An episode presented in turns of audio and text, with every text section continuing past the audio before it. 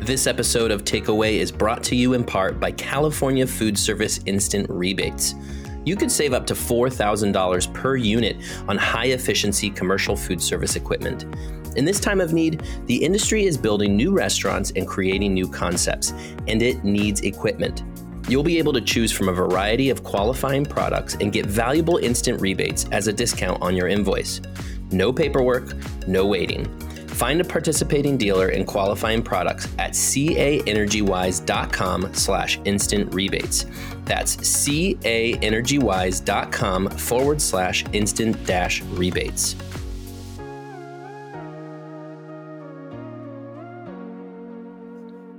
Hey there, welcome to Takeaway with Sam Oches, a podcast from Nation's Restaurant News. I am Sam Oches, editor in chief here at NRN, and this is the show where I give you an all access pass to the restaurant industry's most influential decision makers. This week I'm talking with two emerging brand leaders Jay Kim, founder and CEO of 8 Unit Chi'Lantro Barbecue, and Patrick Terry, founder of 23 Unit P. Terry's Burger Stand.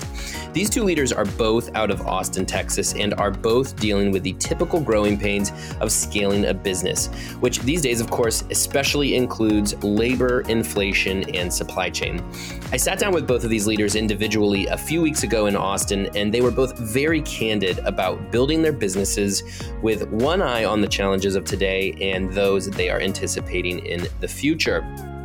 Before I jump into those conversations, remember that there are many other ways you can engage with NRN's award winning content. Not only can you subscribe to our monthly print edition and our daily AM newsletter at nrn.com slash subscribe, but you can also subscribe to NRN's other podcast, Extra Serving, where our editors discuss the hot button issues of the day and we share interviews with a wide variety of restaurant personalities. On this week's episode, I join our editors Leanne Zinsmeister, Holly Petrie, and Lisa Jennings for a conversation on Panera's new chicken sandwich and the ongoing foibles of third party delivery companies. Plus, there is a conversation between Lisa and restaurateur Spike Mendelsohn about his NFT collaboration with Tom Colicchio. Be sure to check out that episode and subscribe wherever you listen to podcasts. Jumping now into my interviews with emerging chain leaders Jay Kim, who is first up here, and then Patrick Terry. Also, don't forget to stick around after the interview as I will share my five takeaways from these discussions, actionable insights that you can take with you on the go.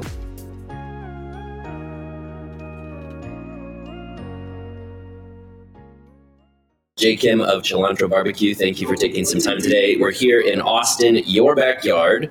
You started this brand now 12 years ago, yeah, I believe. Tell me a little ago. bit about, tell the audience about Chi'Lantro, what it's all about. Yeah, Sam, good to see you in person. Likewise. It's been, been a while. while. Yeah, so, for sure. Yeah, thanks for having me today. Uh, just a little bit about my brand. I started a Chi'Lantro in 2010 out of, out of a food truck uh, with one employee.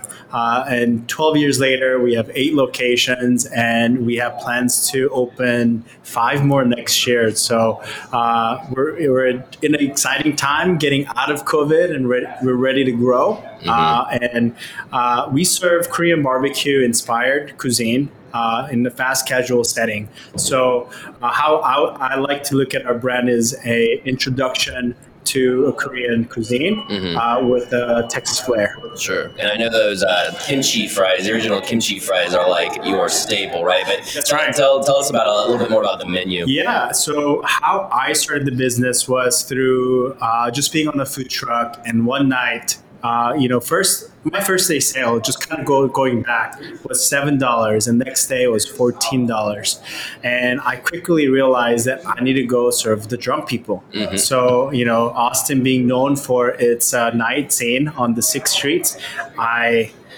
uh, parked my food truck on Sixth Street and. Literally, because I didn't have customers, I had fries left over.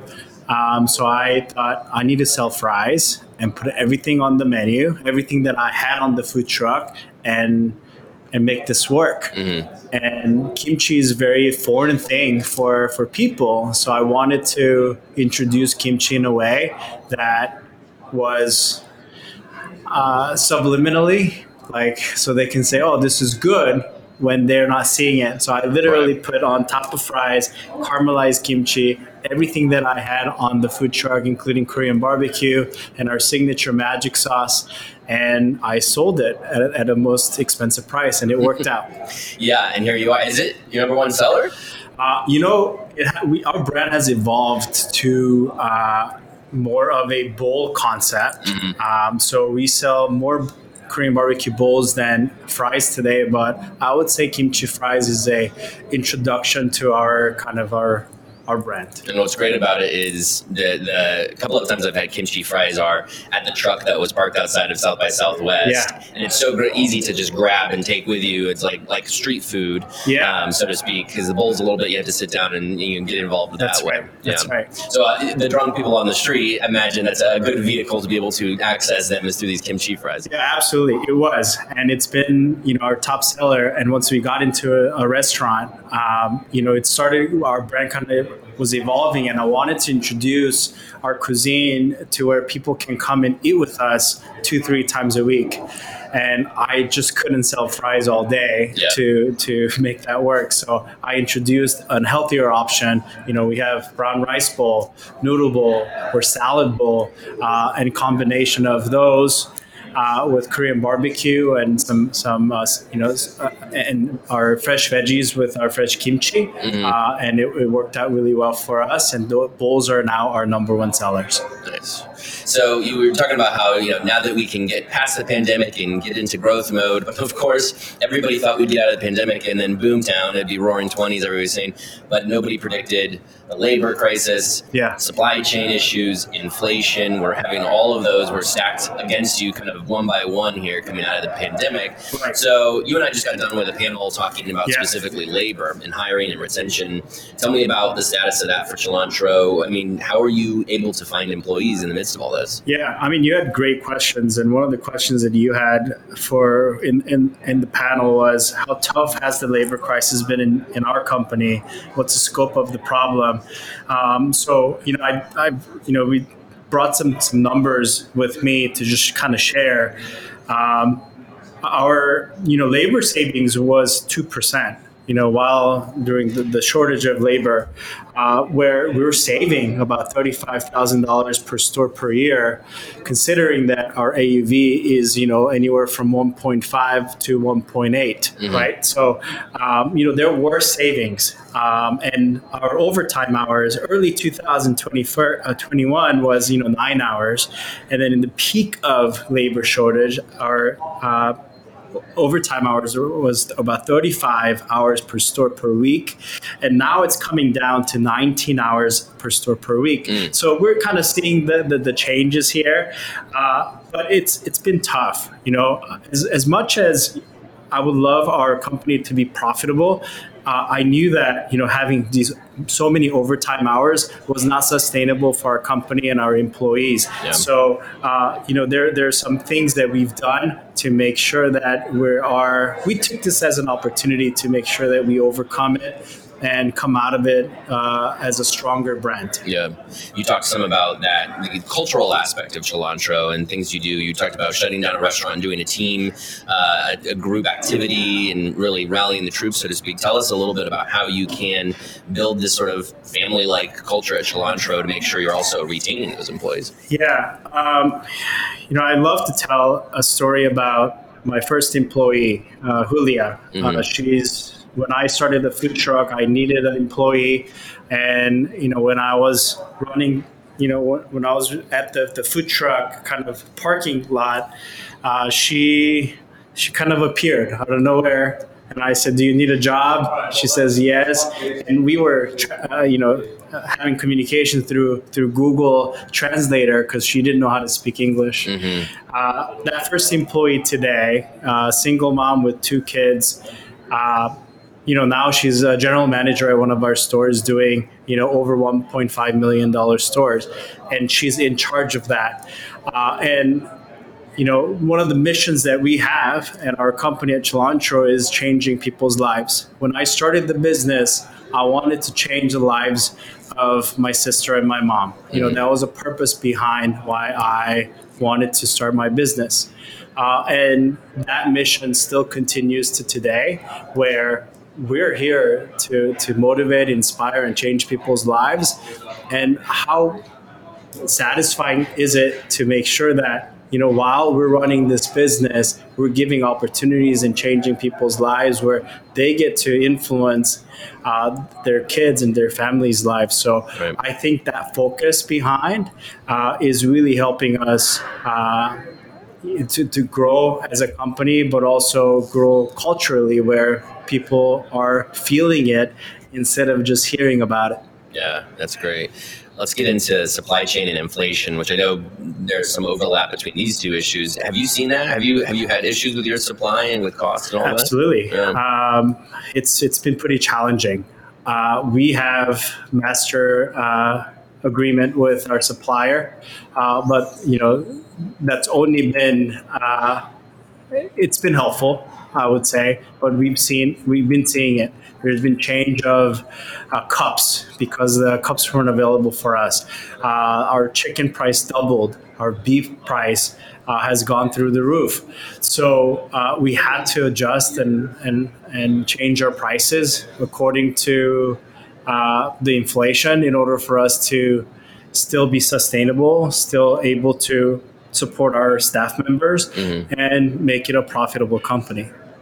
So, how can you navigate all of this at this time when it feels like there's so much kind of being thrown at you all at the same time? Like, yeah. just take it one day at a time, or can you look forward a little bit to try to predict some of this stuff? Yeah, I mean, immediate thing that we did in terms of a shortage of labor was we now guarantee $15 an hour for every employees that we have. Mm. So once you're hired, uh, if you're if with tips included. If you if you didn't meet 15, we'll make up for that. So those that's how we mitigated some of the, those labor shortage issues, which which is is turned out to be a good.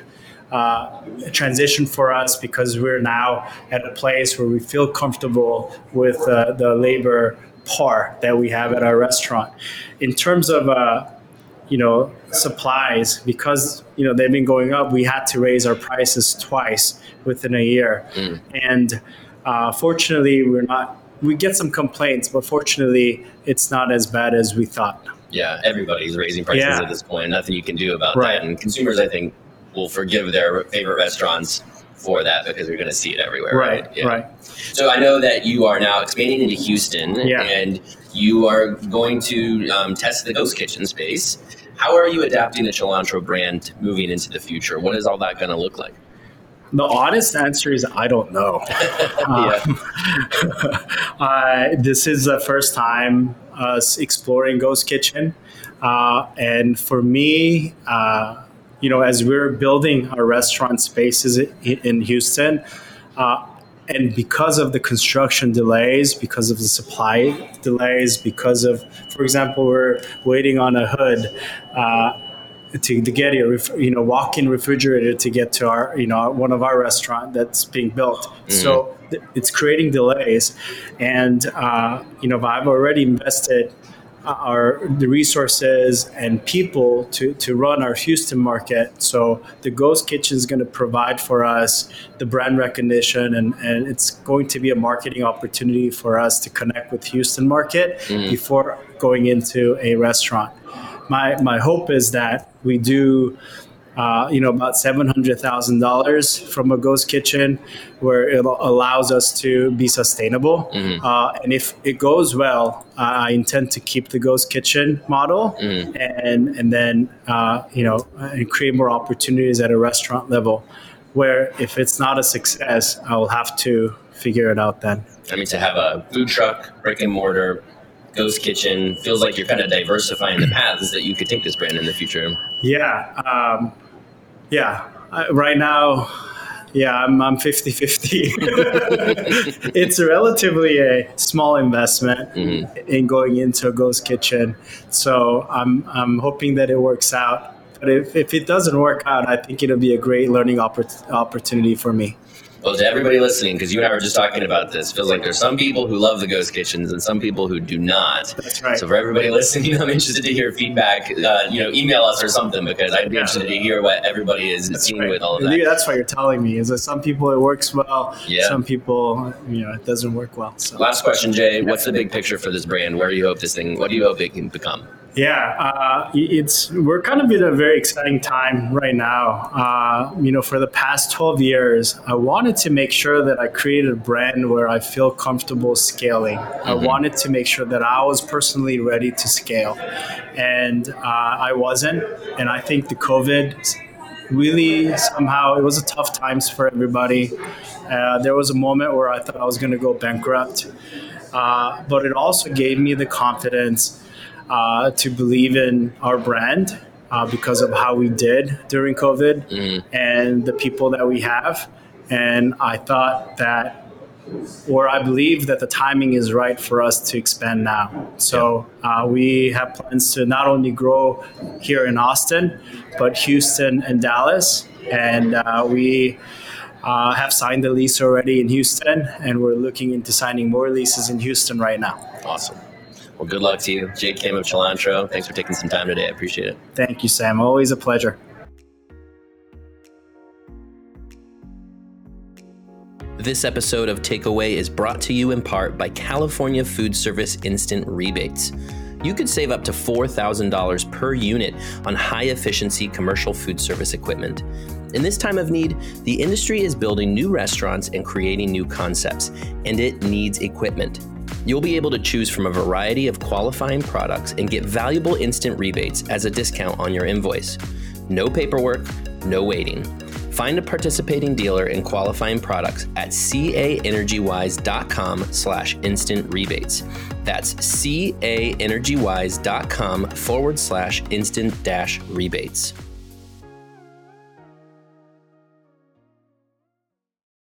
Patrick Terry, founder of P. Terry's. Thank you for taking a few minutes here at COEX to chat. Um, Patrick, for those who are not familiar with your brand, just a quick, you know, two minute synopsis of what this brand's all about. Sure.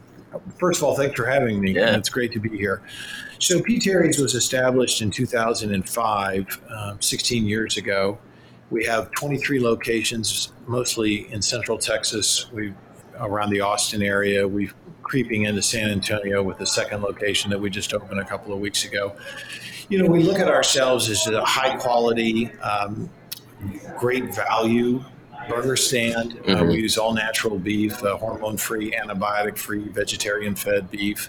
We have our own recipe bun. We serve a veggie burger that we create in our commissary. Um, we serve a chicken burger. It's a ground chicken uh, breast that uh, uh, we also created in our commissary. Um, you know, the truth is, I think what makes us different than most uh, fast food restaurants, um, not only the quality of our Idaho fresh potatoes that we use for French fries, but that our soul is our commissary, our kitchen. We we produce, uh, like I say, our veggie burger and our our chicken burger.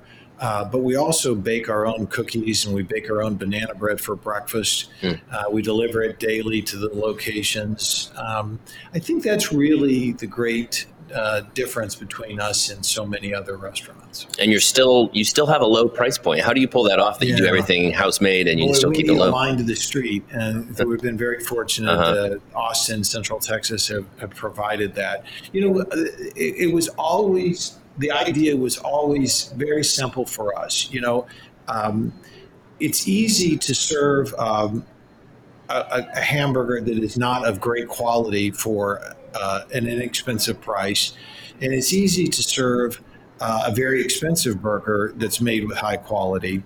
We took the challenge on that we were going to try and serve that very high quality burger at a price that everyone can afford. And, you know, we do that by watching our costs and fortunately selling a lot of burgers. Yeah. Has it been hard with all the supply chain stuff that's going on today? How are you navigating all of that? Yeah, the supply chain is an issue. There's no question about it. Where we've been fortunate is that the supply chain, there have been no disruptions in the beef, the chicken, the buns, and the fries. Mhm. So, um, you know, we may have uh, an issue with the straw that we're going to get, and, and God knows every day you know the the uh, container that we got yesterday is different than we got today. Yeah. And the paper that we got or the napkin that we got, absolutely, it's a crapshoot. There's mm-hmm. no doubt about it. The good news is, though, what really counts the the food that's coming through uh, has not been disrupted. Do you think customers care about some of those other things? I mean, with the packaging, I've heard other restaurants talk about that, and it's like. Yeah I, I, hope you are not getting complaints from customers. It seems like everyone understands that there's issues going on. no, on. I think that's true. I, I, I don't know of really any complaints. Uh, mm-hmm. you know, the uh, I think everyone is aware uh, that's that that's gone to Home Depot or tried to order a, you know, a, a bath towel. that they're gonna they're gonna have to wait. It's gonna it's a different world right now. Yeah. So I think they I really do think they they accept it, and and I I don't think it's been an issue. And it's probably true of menu prices too. We see a lot of restaurants are raising their prices. Yeah. Because of inflation, and I'm, I'm, sure this is affecting your business as well. What is what's the inflation pressures on P. Terry's right now, and how are you sorting through those? Yeah, they're they're significant. Uh, you know, uh, the price of uh, chicken has doubled in the last uh, 12 months, um, and the price of beef has gone up. Um, and so we felt it very. We've we felt it like everyone else we um, you know for us to go up on our prices is really uh, like pulling teeth mm-hmm. we don't like doing it you know we it, it's a slippery slope you you can get very lazy uh, by solving your problem by by raising your prices and mm-hmm. and i think a lot of restaurants uh, make that mistake. I think you have to be, I mean, you got to look at this thing as like the last resort. Um, but we did have to have a price increase a few months ago uh, just to try and cover the cost of it. And that was really all we were trying to do is just cover um, what our prices uh, or how our prices have gone up and just and just cover the try and hedge that bet. Sure. So you and I just got done with a panel talking about labor and hiring and retention. Um, yeah. Clearly, the number one thing I think most restaurateurs are concerned about right now is finding those great employees, keeping them there, but then also investing in the employees you do have. Yeah. I know you have a lot going on at P. Terry's where you have invested in this culture. You've invested in your people. I mean, you guys, I, have compared you to uh, a burger version of Chick fil A for, I feel like, the culture that you're developing right. at P. Terry's. Um, tell us about that. How did this get off the ground? Why was this such a big piece to what you and your wife are doing in the early days? And, and what are some of the ways it comes to fruition? Sure. Well, thanks for asking the question because the truth is the one thing that I do, uh, I am comfortable talking about more than anything is culture. Um, I think it, it becomes the brand. I think it's more important than anything. And, and I think if you uh, aren't sincere in what you're trying to achieve with your people, then uh, you get picked apart pretty quickly. Mm-hmm. And so, uh, so you have to come at it from a, a real, pl- a real place. And when Kathy and I opened up the first restaurant, we had about 20 employees, and we really looked at it as an opportunity to take 20 people, have them come in um, to work at P. Terry's, and we would immediately establish this two way relationship where you're going to take care of us and we're going to take care of you.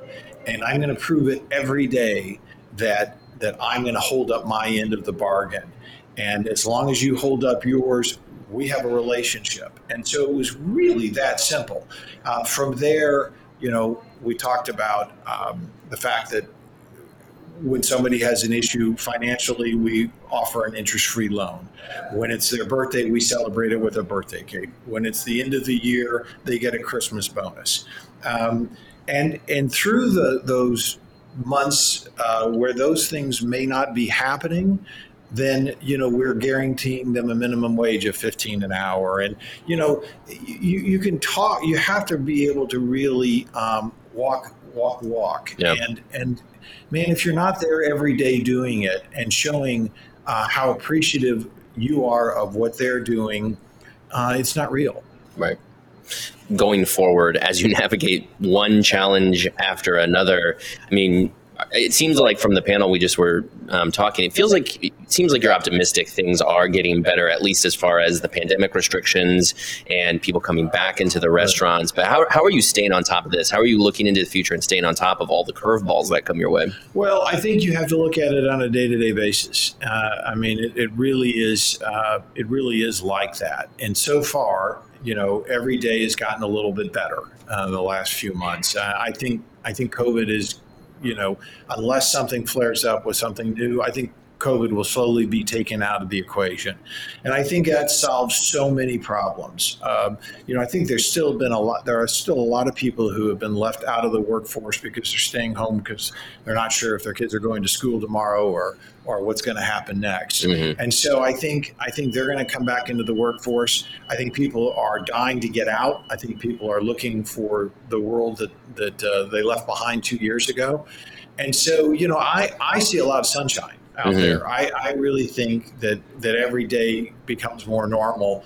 And you know, God willing, the next couple of months we'll be back to where we were. And by the way, you know, for us, that was a good place before COVID. Yeah. So if we can just land where we were before all of this started, you know, we'll be just fine. Yeah. One thing I wanted to make sure we touch on is digital um, technology and the innovations that have happened there, because obviously the last two years have been the acceleration of digital adoption has been right. incredible. But you know, for a, a, brand like P. Terry's, which for those who haven't been to a P. Terry's, I mean, it feels like you're walking into something from the 1950s. Right. I mean, you've created that very um, mo- not a modern uh, burger stand experience, very um, uh, traditional burger stand experience, right. I guess, from the 50s. And so does technology do these high you know flashy tools do that, does that feel out of place? Can you look at some of those things to help you with like automation and stuff like that? Yeah that's a great question. I, I don't think we can lose our soul which which is that look. You know we are we, we are very proud of the architecture of our restaurants. We, we it's a, a Googie style architecture kind of a mid-century modern.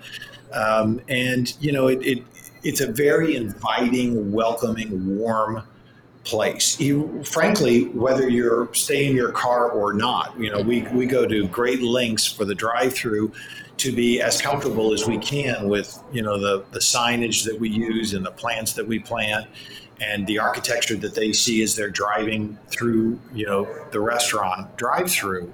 So that's that's tantamount to everything that we stand for. And and so you know you're not going to see a digital display uh, menu.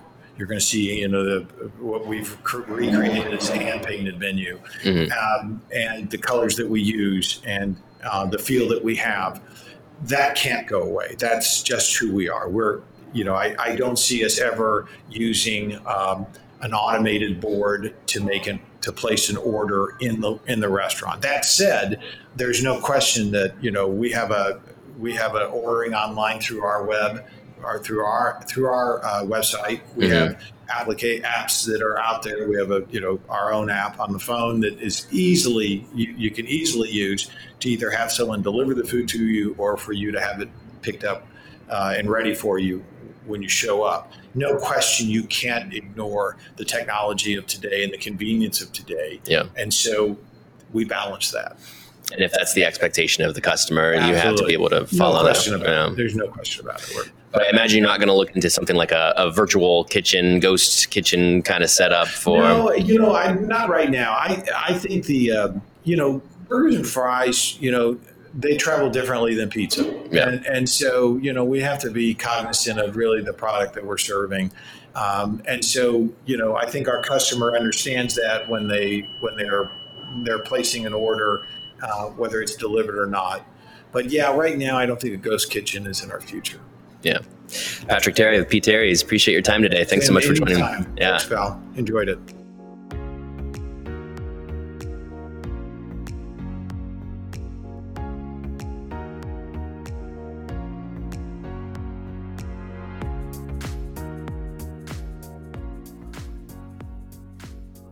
Those were my interviews with Jay Kim and Patrick Terry of Chi'Lantro Barbecue and P. Terry's Burger Stand, respectively.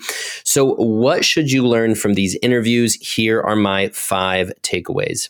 My first takeaway is that if you invest in your people, they will invest in your brand. This was true of both Chi'Lantro and P. Terry's. Both Jay and Patrick have put a lot of time and attention into the culture of their teams and their companies.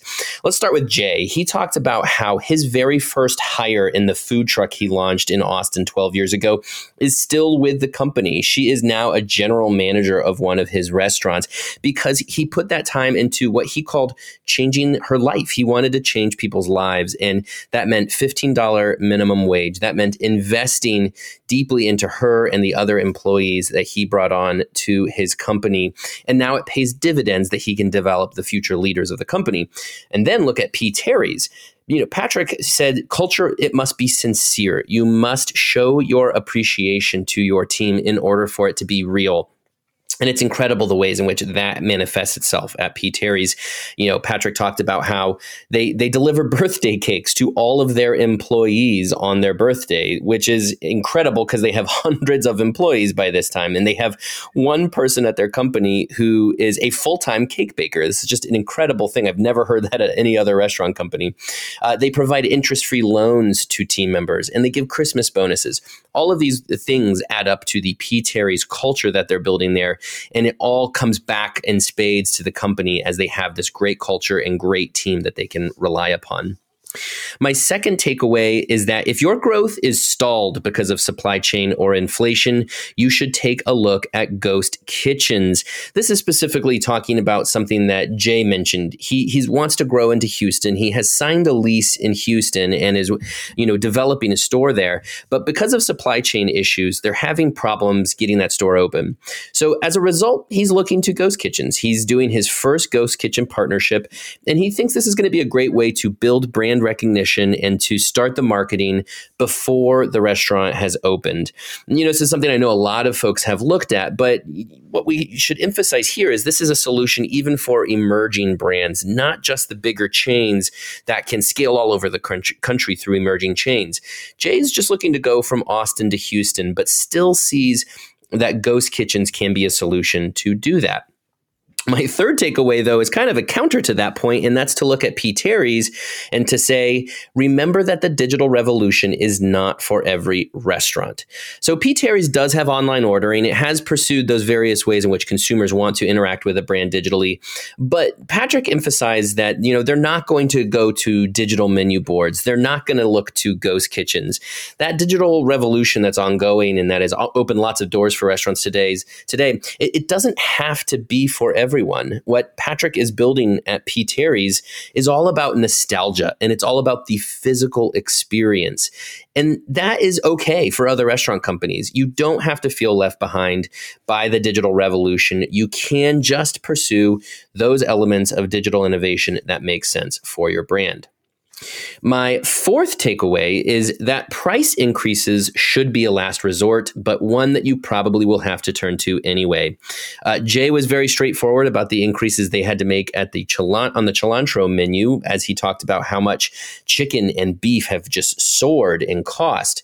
But even with P. Terry's, this brand that's so committed to value, Patrick talked about how he, he, he hated this. He, he wanted this to be the last resort. But the, the truth of the matter is today, that you just have to do it. Inflation is such that cost increases, menu price increases are just a reality of the restaurant industry today. So give yourself permission to do that if you need to. But remember, they, they should be a last resort. And that's a good segue into my fifth and final takeaway, which is that you can carefully control your costs in order to keep prices low. This is something that uh, P. Terry's very much does. It's something that really surprises me about P. Terry's. I, I've eaten there a few times now, and this is these are incredible burgers and fries at a value price. And we talked about that. Uh, Patrick and I, in our conversation, talked about how he pulls that off. And he says it's all about carefully controlling those costs so that those prices can remain low. Of course, today, as prices shoot up and there's nothing he can do about that, that does have to change. But by and large, you can look at other ways across your business to save, and you can pass that along to the customer by keeping prices low. Those are all my takeaways for today. I hope you enjoyed this episode. Please remember to subscribe to Takeaway wherever you listen to podcasts and leave your feedback. You can also email me at sam.oches at informa.com. Thanks again and talk to you next week.